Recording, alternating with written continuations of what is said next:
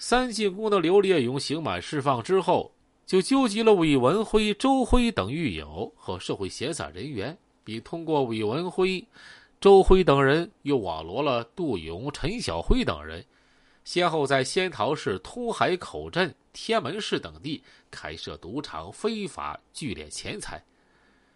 刘烈勇为了扩充势力，采用拉拢、利诱等手段。陆续把杨威、黄学志、刘双才、周刚、马少波等人笼络在一块儿，逐步成了仙桃市有名的恶势力团伙。几年来，刘烈勇带领指使团伙成员大肆进行各种违法犯罪活动，形成了以刘烈勇为首啊为组织领导者，以杨威、陈小辉、韦文辉、黄学志、刘双才等人为骨干成员啊，以及其他若干马仔。为参加者的黑社会性质组织。两千零三年七月，刘烈勇以干股的形式进入仙桃市某物资贸易有限公司。为了垄断仙桃市城区的水泥销售市场，该公司非法成立以黄学志等人为主要成员的啊所谓稽查队，负责在仙桃市区和三幺八国道沿线进行非法稽查。严格控制不是华新牌水泥进入仙桃市场。杨威、陈小辉等人参与非法稽查，黄学志等人在进入仙桃市的主要干道上、水泥销售门市部等地，采取扎轮胎、砸车、殴打司机等手段，对运输外地水泥的车辆人员进行阻截。使外地水泥无法进入仙桃市场，就此控制了仙桃市的水泥销售市场。二零零四年四月，黄学志想入股某烟花爆竹专营有限公司，却遭到拒绝了。他就以烟花爆竹市场有利可图为由，怂恿刘烈勇入股啊该公司。刘烈勇出资五万元，找到该公司经理刘某，要求入股。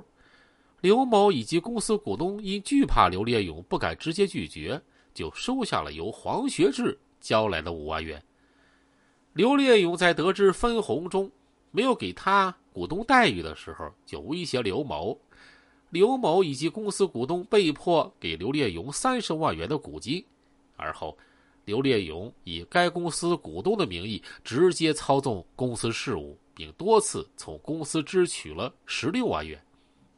两千零五年五月，童某、李某等人承包了仙桃市某食品有限公司肉联厂。为了打压其他竞争对手，他俩人啊就找到了刘烈勇帮忙。刘烈勇在每屠宰一头猪提十二元的要求得到满足之后，就派手下成员马少波、周刚等人到。该肉联厂参与非法稽查，强行拦截、没收非该肉联厂的肉品，致使仙桃市城北、昌盛、新生等市场的经营户不敢经营其他公司的肉品，部分经营户因无法经营退出市场。此后，该肉联厂基本控制了仙桃城区的猪肉销售市场。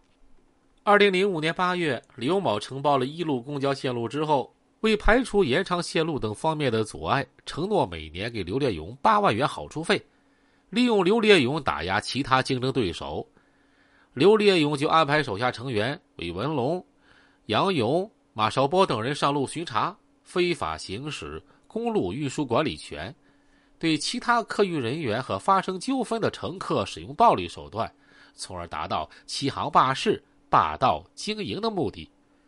刘烈勇两千零一年刑满释放之后，通过组织他人在仙桃市通海口镇啊开课，什么叫开课呀？就是开设赌场敛财，逐渐形成了以他为首的团伙。这些团伙指的是一帮朋友在一起混，有事儿互相帮忙。刘烈勇是老大，团伙成员都听他的。成员之间呢有一定的等级，成员不能随便到刘烈勇家。不经他同意，不能同桌吃饭。刘烈勇手下有兄弟，他兄弟手下又有兄弟，以此类推。团伙成员通过打压社会上其他团伙的老大，扩大其影响，同时利用打下的名气，可以很方便的搞一些工程实体或者插手他人经营，从中赚钱养活团伙成员，在进行违法犯罪活动的时候，成员统一着装，听从安排，服从组织，成员之间相互帮忙。进入团伙之后，还有严格的规矩，什么不准吸毒啊，讲团结呀。团伙内有严格的分工，对于团伙成员的做事儿，刘烈勇一级一级的安排办理。此外，对内管理家务和出门跟随当保镖的几个，则吃住在刘烈勇家，给他是看家护院。出门的时候跟着当保镖，帮他开车、拿包、开关车门。这总管同时还负责在酒店吃饭买单。对于手下兄弟，刘烈勇每月发放工资。弟兄们犯事之后啊，则派人送钱看望。